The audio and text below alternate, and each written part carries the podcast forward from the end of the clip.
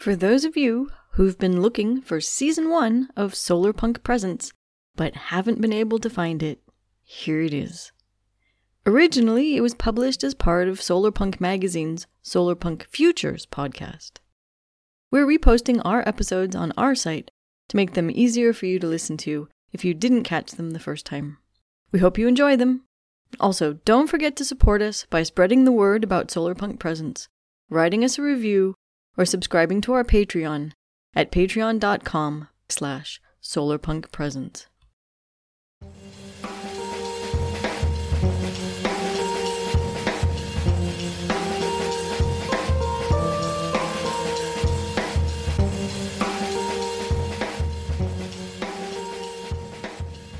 Hello and welcome to Solarpunk Presents, the companion podcast to Solarpunk Futures. Hosted by Solarpunk Magazine nonfiction editors extraordinaire Ariel Kroon and Christina De La Rocha. Ariel and I will be using this companion podcast to Solarpunk Futures to explore solarpunk goings on in the world today.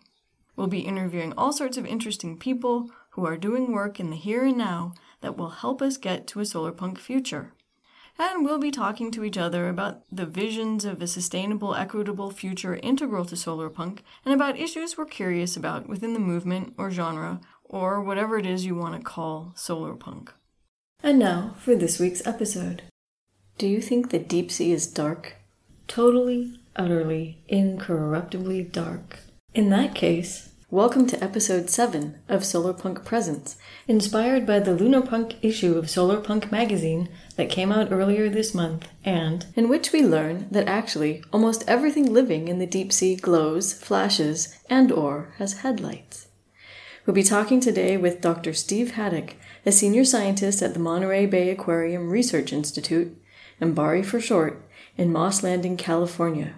He's the biggest bigwig in the field of deep sea bioluminescence. Hi, Steve. Hey, Christina. um, thank you so much for talking to us about bioluminescence, as you are one of the world's leading experts on deep sea bioluminescence. Sure. A fun place to start would be with how bioluminescence works. What happens when an organism lights up? Or how does it happen? Yeah, I mean, in some cases, we're still trying to figure it out. But in general, bioluminescence is when an animal makes light or an organism, actually, it doesn't have to be an animal. And it happens when there's a chemical reaction, usually inside of their cells, between two molecules. There's a light emitting molecule that we call a luciferin. It reacts with oxygen, and that energy from that reaction produces light. But it doesn't happen, it gets accelerated by another molecule that we call luciferase, which just kind of brings the two together and, and it allows them to control when the light turns on and off. So we use these names luciferin for light emitter, but there's a different luciferin chemically in a firefly than there is in bacteria, than there is in a jellyfish. And so it's just a general term for the light emitting part of the bioluminescent reaction. Yeah, so that's really interesting that all of these different organisms are capable of bioluminescence. And and i guess it must have evolved independently a number of times because i mean let's run through a list of organisms. So you said bacteria yeah. and yeah. Um, of course some mushrooms can do it. What uh, some dinoflagellates so a type of phytoplankton unicellular photosynthetic yeah. plankton. Uh, what else is what else is on your list I mean, it's almost easier to say the things that don't bioluminesce. Okay. Um, because in the ocean, especially, there are so many things um, from jellyfish to shrimp to squid to fish, sea stars, even clams. You know, there's there's at least a couple bioluminescent relatives in almost every group of marine invertebrates. There's even bioluminescent sharks. Sharks, yes, he said sharks right there through that distortion of conducting an interview over Zoom? Um, there's no bioluminescent mammals either on land or in the ocean. Oh, that's um, very boring of us. Yeah, I know. We think we're so special, but uh, we actually. Well, we'll have to change that. Biggest short shortcomings. Okay. But are are there? Um, and even other terrestrial vertebrates and no flowering plants, no like green land plants do it. and uh, no birds, no uh, reptiles, things like that. Okay, oh, so there are some things ripe for genetic modification here, I think, um, because There that would you be go, fun. yeah. Um, glow in the dark birds and glow in the dark flowers. Um, so, what's your favorite Yes. bioluminescent organism? That's pretty hard to to choose a favorite. I mean, I guess comb jellies, these ctenophores are definitely one of my favorites. That's one of the main groups of animals that that we work on. In case you're wondering, ctenophores, or the comb jellies as they're also known, look sort of like transparent grapes that swim not by pulsing like jellyfish, but by beating rows of hair like cilia. And they're very, very cute, and I hope someday you have a chance to see some out in the ocean. And now back to Steve's list of his favorite bioluminescent organism. You know, even in a fish, which I'm kind of biased towards invertebrates instead of vertebrates, but there are some really spectacular fish displays that are like blindingly bright, even, you know, to a person when you see them flash, they're, they're just so incredibly bright, or they have light organs all along their bellies that they look like the running lights of a, you know, of a train or a fancy souped up car. Oh, that's Um, cool. So have you been in And the deep sea? Does squid have really amazing bioluminescence. Have you been in the deep yes, sea I've and been in the deep this? sea. And seen this? I have seen I have seen some of it in you know with my eye from a submarine, but usually we at at the place where I work we use remotely operated vehicles, so we will usually collect things down as deep as say four thousand meters and then bring it back on the ship into the dark room and kind of explore their bioluminescence in the confines of the dark room. But having said that, we do have a new low light camera that we put on our sub. And so we can actually go down and fly around and film some of the things doing their bioluminescence in their own environment. That's a relatively new development. Like That's- we we didn't have good enough cameras until maybe the last 5 years to do that kind of thing, but now we can do it in 4K full color, low light and so you, you can see with the camera what we could see with our eye previously. So what? So at four thousand meters, which is very, very deep in the ocean, it's a couple miles, right? Um, Yeah. what is bioluminescing, and who is the audience? There, so unlike in a cave in the deep sea, even though it's it's still totally dark, their animals don't really lose their eyes, and because of that, I mean, I think that is because there's bioluminescence down there. Okay. So it's it's the way that they can communicate most efficiently and effectively. Um, but at 4,000 meters, there's everything from sea cucumbers to crinoids, which are sea lilies that are that are also like starfish relatives. But they don't Um, have eyes. gel- they don't have eyes, so a lot of the things that emit light are not seeing Okay. the light. But ah, there are fish and shrimp and things like that down So- there that can see the bioluminescence. so but- what's in it for a crinoid? yeah. I thought those were filter feeders. Yeah, they are. There's a lot of things like um, there's a lot of octocorals, which are like bamboo corals and deep sea um, branching corals, Mhm. are super bioluminescent, just incredible. Like sometimes we literally, with the uh, sub, with the ROV, we take a paintbrush and we'll brush it along the the branches of these things, and it's like you're painting with light because wherever you've wherever you brush it, it starts to light up. Um, okay, so this is this is so know- they don't get eaten. This is to be like, go away, go away, or It's presumably, yeah, it's either to, I mean, there's a bunch of, you know, we can talk about all the different functions that organisms supposed to use bioluminescence for. Um, in the case of these attached organism like sea pens and, and corals and crinoids, it's either thought to be like a burglar alarm, so it attracts a predator of whatever's bothering them, or my former advisor Jim Case thought that it was like apparent motion where it would seem like something was moving away, but um, but it wasn't actually moving away, but the light was kind of moving. There's also their their eyes are like super sensitive and they don't see things very much, the the predators. So if you get a big blinding flash, it can be just like us getting a flash bulb going off in our face where you're you're temporarily blinded or stunned. And there's even some cases in jellies where sort of speculate that the bioluminescence is warning coloration, like in a brightly colored butterfly, for example, you would think that that would attract attention, but it's actually just a warning that I'm not really that good to eat. So for a jellyfish or a coral that also has stinging cells, you could be saying, you know, look, I know you found me, but you you don't want to mess with me because you're going to get stung. Okay. And what about fish? When fish are bioluminescent, what are their reasons? So fish use it for, I would say, at least four different reasons. Um, so one of them is called counter illumination, and we see it in a lot of fish, squid, and shrimp. They'll have light organs just along their belly, even sharks. Um, and they use this to as like an invisibility cloak to block out their silhouette from the dim light that's coming from above. So there's a lot of predators down there that have upward directed eyes, or they're they're just looking up and they're looking for a shadow swimming over their head from the, the very dim blue light coming from the top.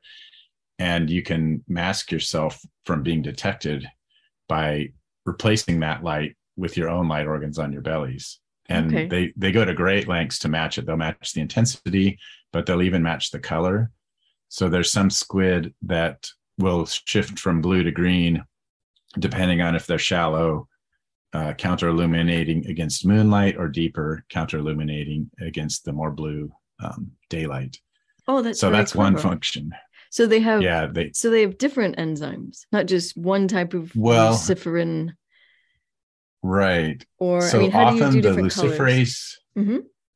the luciferase can control it, like in fireflies. Um, there's fireflies that come on at different times in the evening, and they'll have a range from green to yellow. And those are all controlled by the same light emitting molecule, but a different luciferase sequence causes mm-hmm. different colors. In the ocean, the squid are um, turning on and off different sets of photophores, just like they have different sets of chromatophores for changing their coloration. Oops. I have to jump in and say that photophores are organs on marine organisms such as fish or cephalopods that produce light, and chromatophores are cells that produce coloration. And in some cases, the photophores can have um, little filters over them, like color filter over it. But actually, I don't know.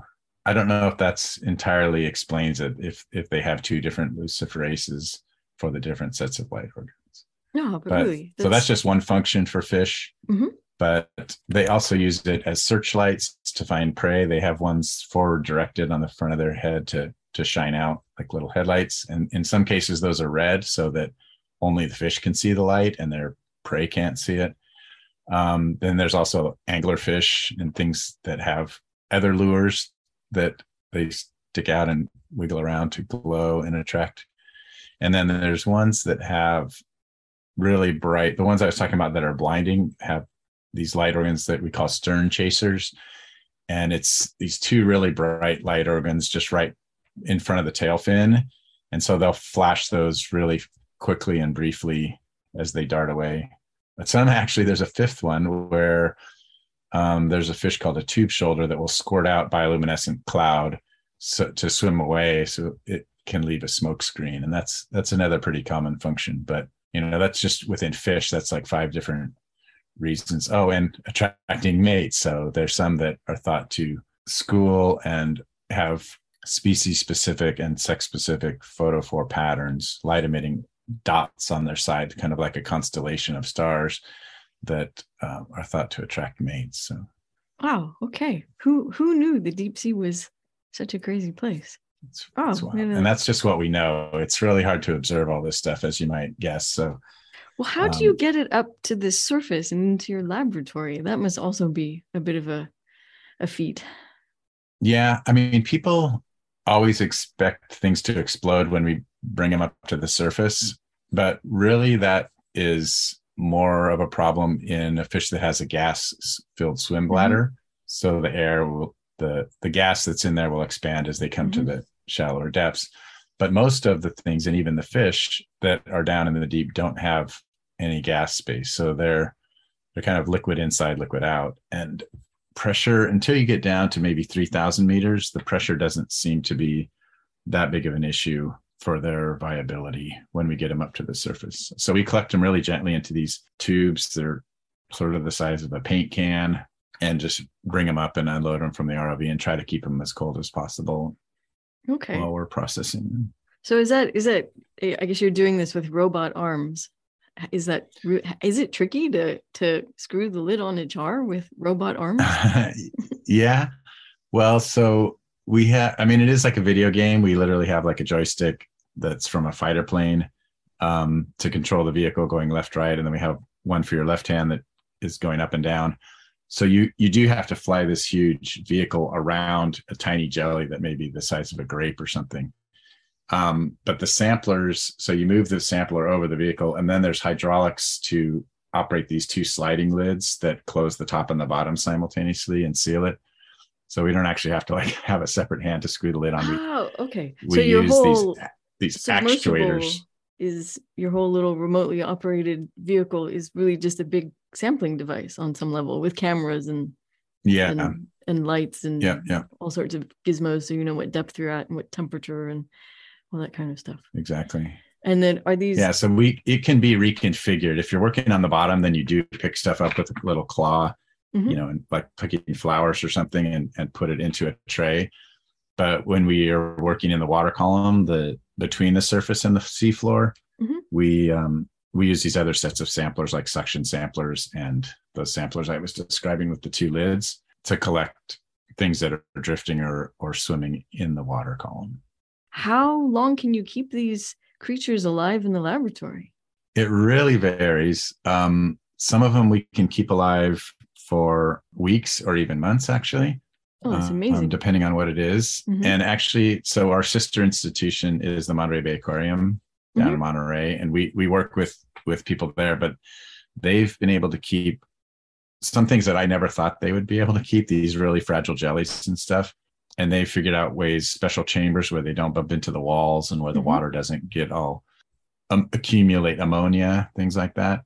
And so they've been able to keep some really fragile jellies for for weeks or months, um, and even take them through their life cycle, um, which, which allows us to do some experiments, even with bioluminescence, to see, you know, 15 generations later, is this organism still bioluminescent, or did it lose its ability to bioluminesce?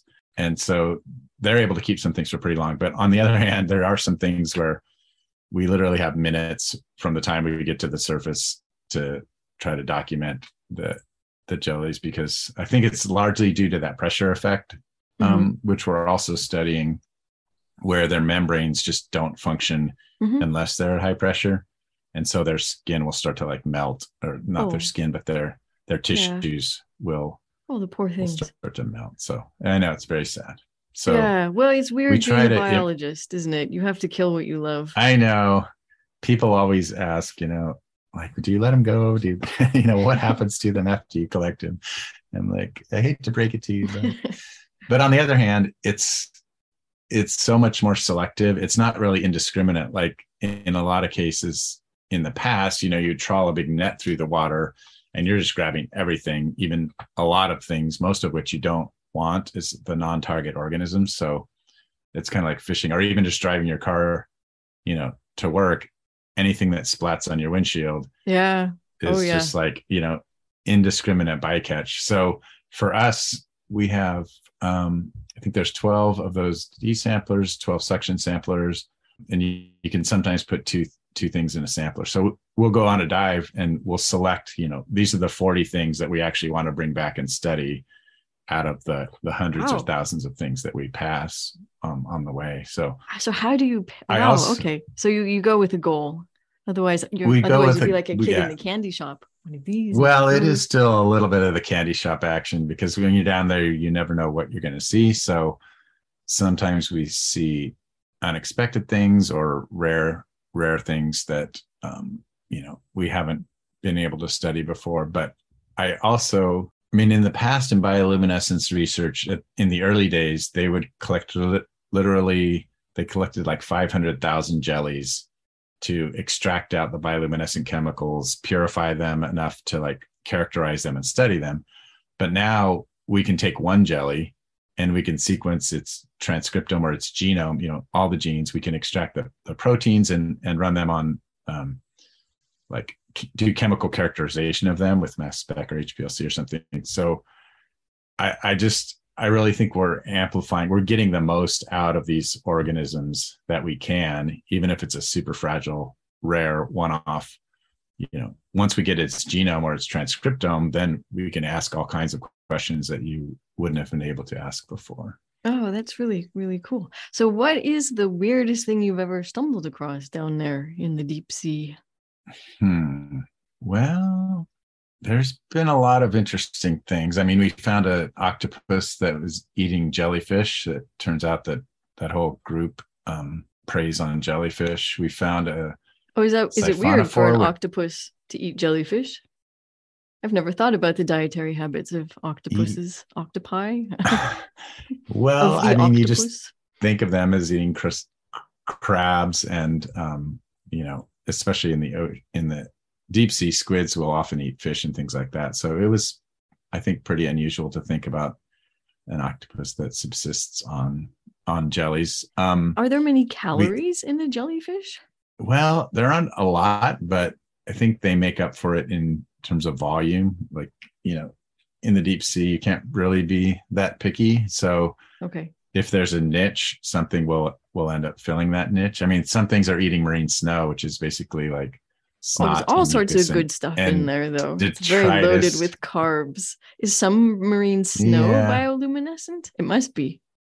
I have to jump in here again and wave the flag for my old friend and former research subject, marine snow, which consists of myriad and sundry biological and mineral particles in the ocean glommed together with mucopolysaccharides, so aka snot, and generally sinking impressively quickly from the surface ocean to the deep sea.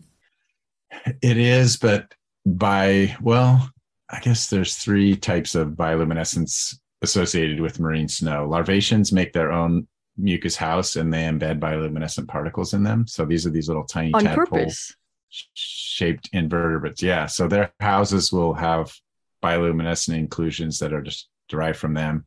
And they'll, you know, they'll remake a new one of these mucus houses a few times a day, perhaps. And so that when that becomes the nucleus of a marine snow particle, it has bioluminescence. But there's also um, so dinoflagellates like that get accumulated. The deep sea.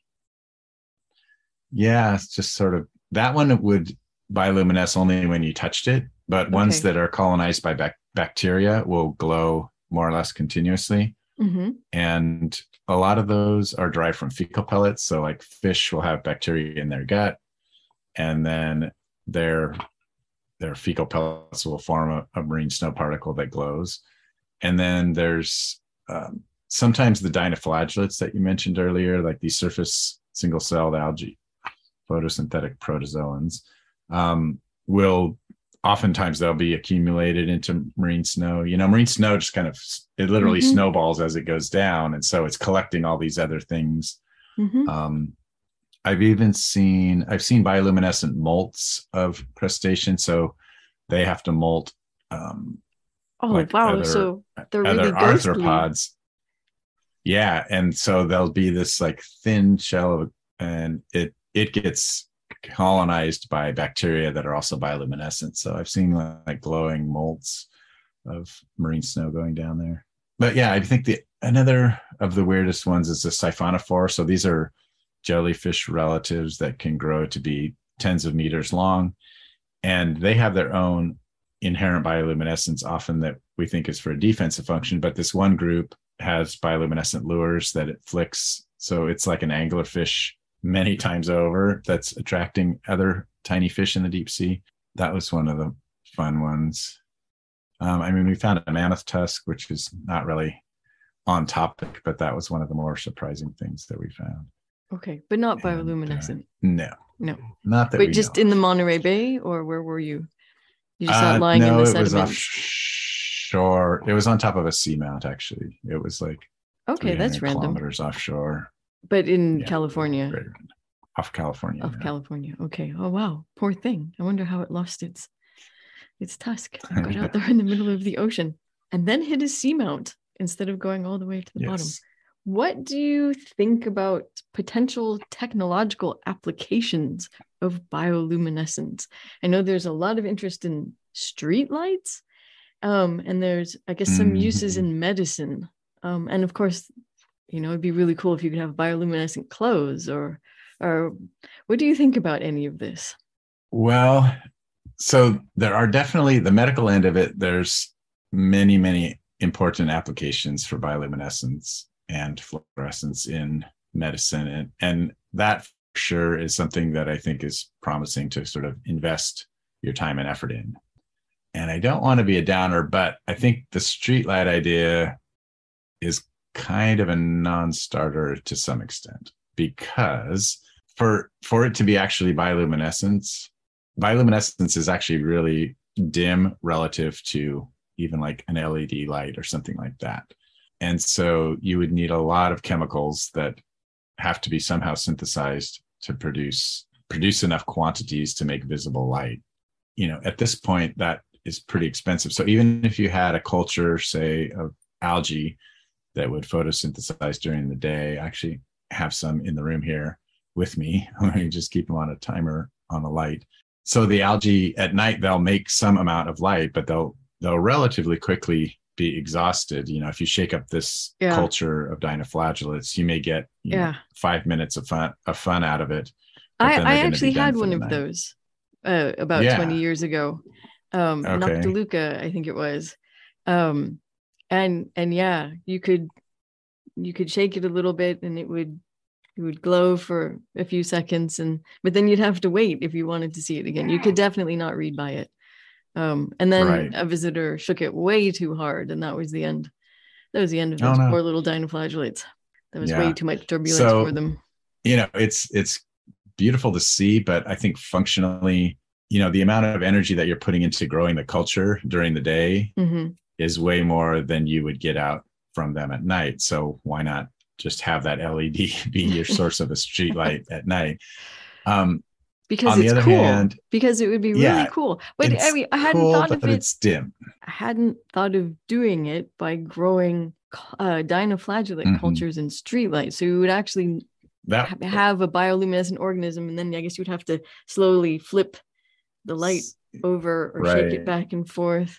Um, that's interesting. Um, I mean, because I, I, was trying to think, how could fun, you just have fungal, the enzyme and you know the, the chemicals there and get them to react and regenerate but yeah of course yeah. if you just had an organism doing it then a photosynthetic organism you just feed it some nutrients every now and then but yeah but it's not very yeah. bright well so i think the more promising might be bacterial or fungal so mushrooms and bacteria will will glow pretty much constantly if mm-hmm. there's oxygen there and so those I think would be a little bit more promising for just like ambient space, like architectural applications.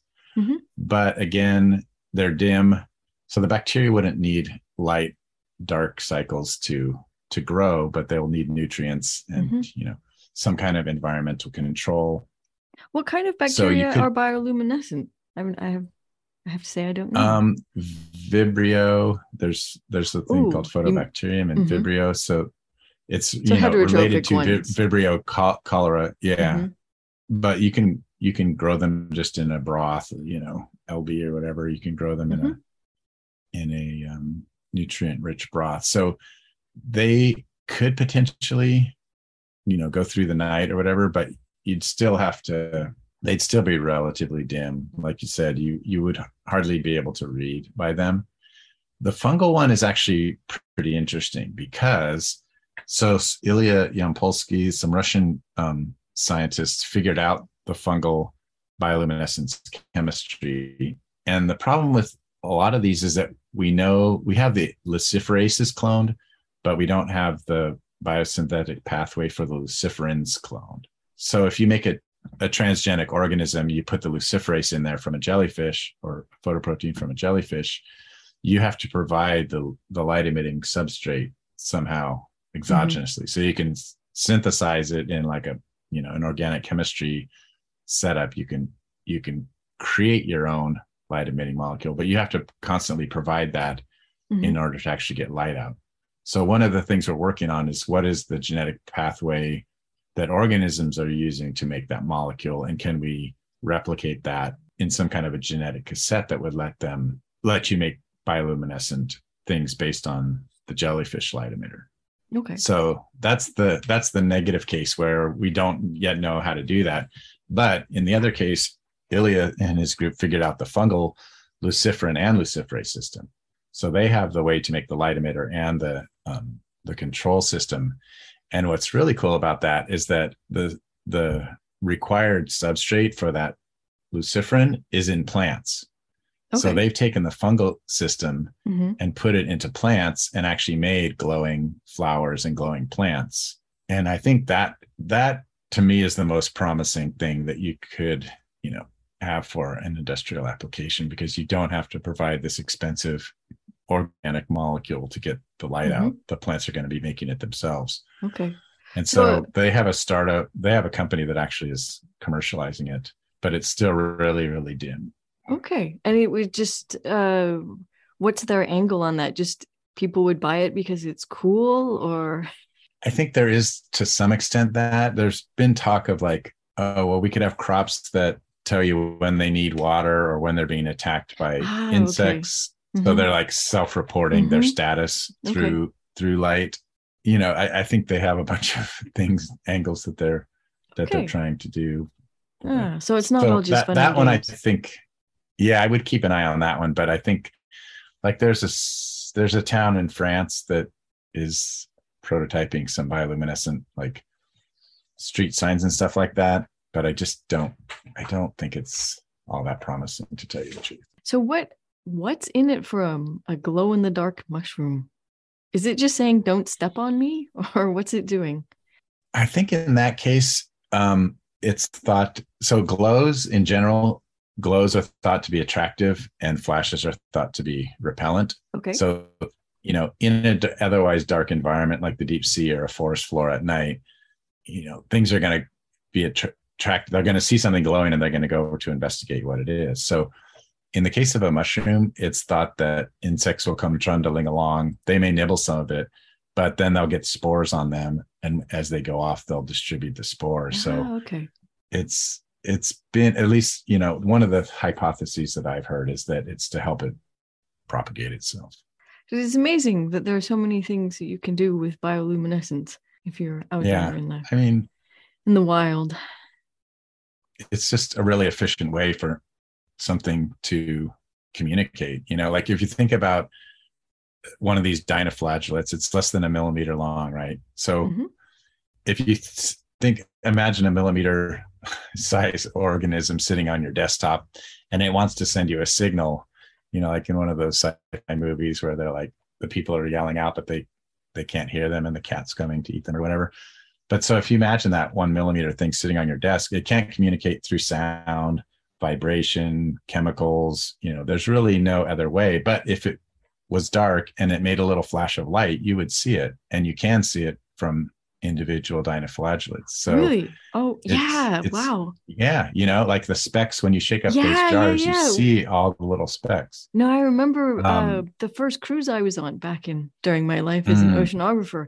Um, I had mm-hmm. been working on the back deck of what ship was that? The Sproul, a tiny, tiny little ship, and it had been the whole back deck had been awash, and I, I had been helping um, collect the zooplankton in the nets. Mm-hmm. And then I got back to the cabin, you know, where there's six people in the cabin, so you couldn't turn the lights on. And I was trying to take my wet shoes off, and they were flashing at me. and I realized, oh my That's gosh, awesome. I'm torturing little dinoflagellates here. Um, yeah. Yeah. so yeah, right. they're communicating to you over a great distance, you know, many, many body lengths and, you know, to something many, many orders of magnitude larger than them. And in the, in the ocean, it, it's, especially in the deep, it's clear enough and the eyes are sensitive enough that um, people have calculated that they can probably function over like 50 or 100 meters. Wow. A bioluminescent signal can be, can Through be water. seen. So that's extraordinary. Yeah, so it's just a really effective way to communicate. And it's probably, you know, the most common form of communication on the planet when you th- think about it. So what are dinoflagellates saying to each other? So dinoflagellates go back to two of the functions that we discussed. One is thought to be directly deterring predators by like flashing in their face right when they're about to be eaten. And some some people did some experiments a while ago to show that that seemed to be happening. Um, but I think even more compelling is the burglar alarm. And there have been some experiments done on this too, where you have a tank with dinoflagellates in it. And so it ends up being like a minefield. So an organism swimming through there leaves a little bioluminescent trail behind it. and then other other predators come and eat that. So, you know, if you're a dinoflagellate and something is grazing on you, you you may not make it, but you're the rest of you um, in their surroundings by this group effort of highlighting the predator, the grazer will uh, oh. will remove it from the ecosystem. Dinoflagellates are so wicked. Wicked, wicked, wicked little plankton. Well, and um, they're just defending didn't, didn't themselves. they? Didn't they take out a submarine? There's this story about a uh, submarine um, in the deep and it was discovered by another submarine or or somebody or maybe it was an hmm. airplane trying to bomb it or whatever because it it just left this yeah. huge bioluminescent wake yeah in the 80s more it's i mean i think even back in the 70s 80s 90s the the navy would fund a lot of bioluminescence research because they wanted to understand it and frankly my advisor was asked how do we like how much how much poison would it take to turn the o- turn the ocean black surrounding you know our ships so that, that they would not be bioluminescent? But so they're they're worried about answer? even like uh, I mean, basically, it's not possible. I think okay. he was just like, oh, what a terrible thing to the, do at the naivety. I know. Um, but well, there, a bummer even for like Navy Navy SEAL operations and stuff oh, like that, yeah. like individual people or yeah. scuba divers uh, up to like a nuclear sub or something. I think yeah. it, it can essentially reveal the location. Yeah, the same way it does true. in nature. That's true. I've been night diving, and you feel like Tinkerbell. mm-hmm. little sparkles that you totally. like. Yeah. Um, and you do feel like you're sort of saying, "Hello, come eat me. I'm here." um, well, uh, before I say thank you, do you have any parting remarks you'd like to make about bioluminescence or the deep sea or? Um, I mean, I guess, yeah, I think I I would like people to appreciate that it's really, it's really really common. Like it is this magical thing, but it's also there's about three quarters of the animals that we see with our ROV all the way from surface to 4,000 meters, three quarters of them are able to produce bioluminescence. Wow. So it's it's really common and diverse. Everything you know from single-celled organisms to starfish, and pretty much everything in between in the ocean has some some members that can make light. So just appreciate that it's it's out there and it's it's not an anomaly. Oh, cool. Okay no it's a really magical world out there and we we yeah we should remember that sometimes. So okay well thank you steve very much for your time. I appreciate that you're a busy guy running a big lab and um, uh, enjoy your further explorations of the deep sea and of bioluminescent organisms. Thanks christina. It's great to chat with you and thanks for the interest in in my favorite topic Thank you for listening to Solarpunk Presents, a series embedded within the Solarpunk Futures podcast, written, hosted, and produced by Christina De La Rocha and Ariel Kroon. This podcast is a part of Solarpunk Magazine, which is published by Android Press, which is located on Kalapuya Ilihi, the traditional indigenous homeland of the Kalapuya people. Today, descendants are citizens of the Confederated Tribes of Grand Ronde Community of Oregon and the Confederated Tribes of the Siletz Indians of Oregon. The opening and closing music for Solarpunk Presents is Water Cooler Gang by Monkey Warhol and is available for use under the Creative Commons Attribution 4.0 International License. So, thank you again for listening, and until the next episode, stay solar punk.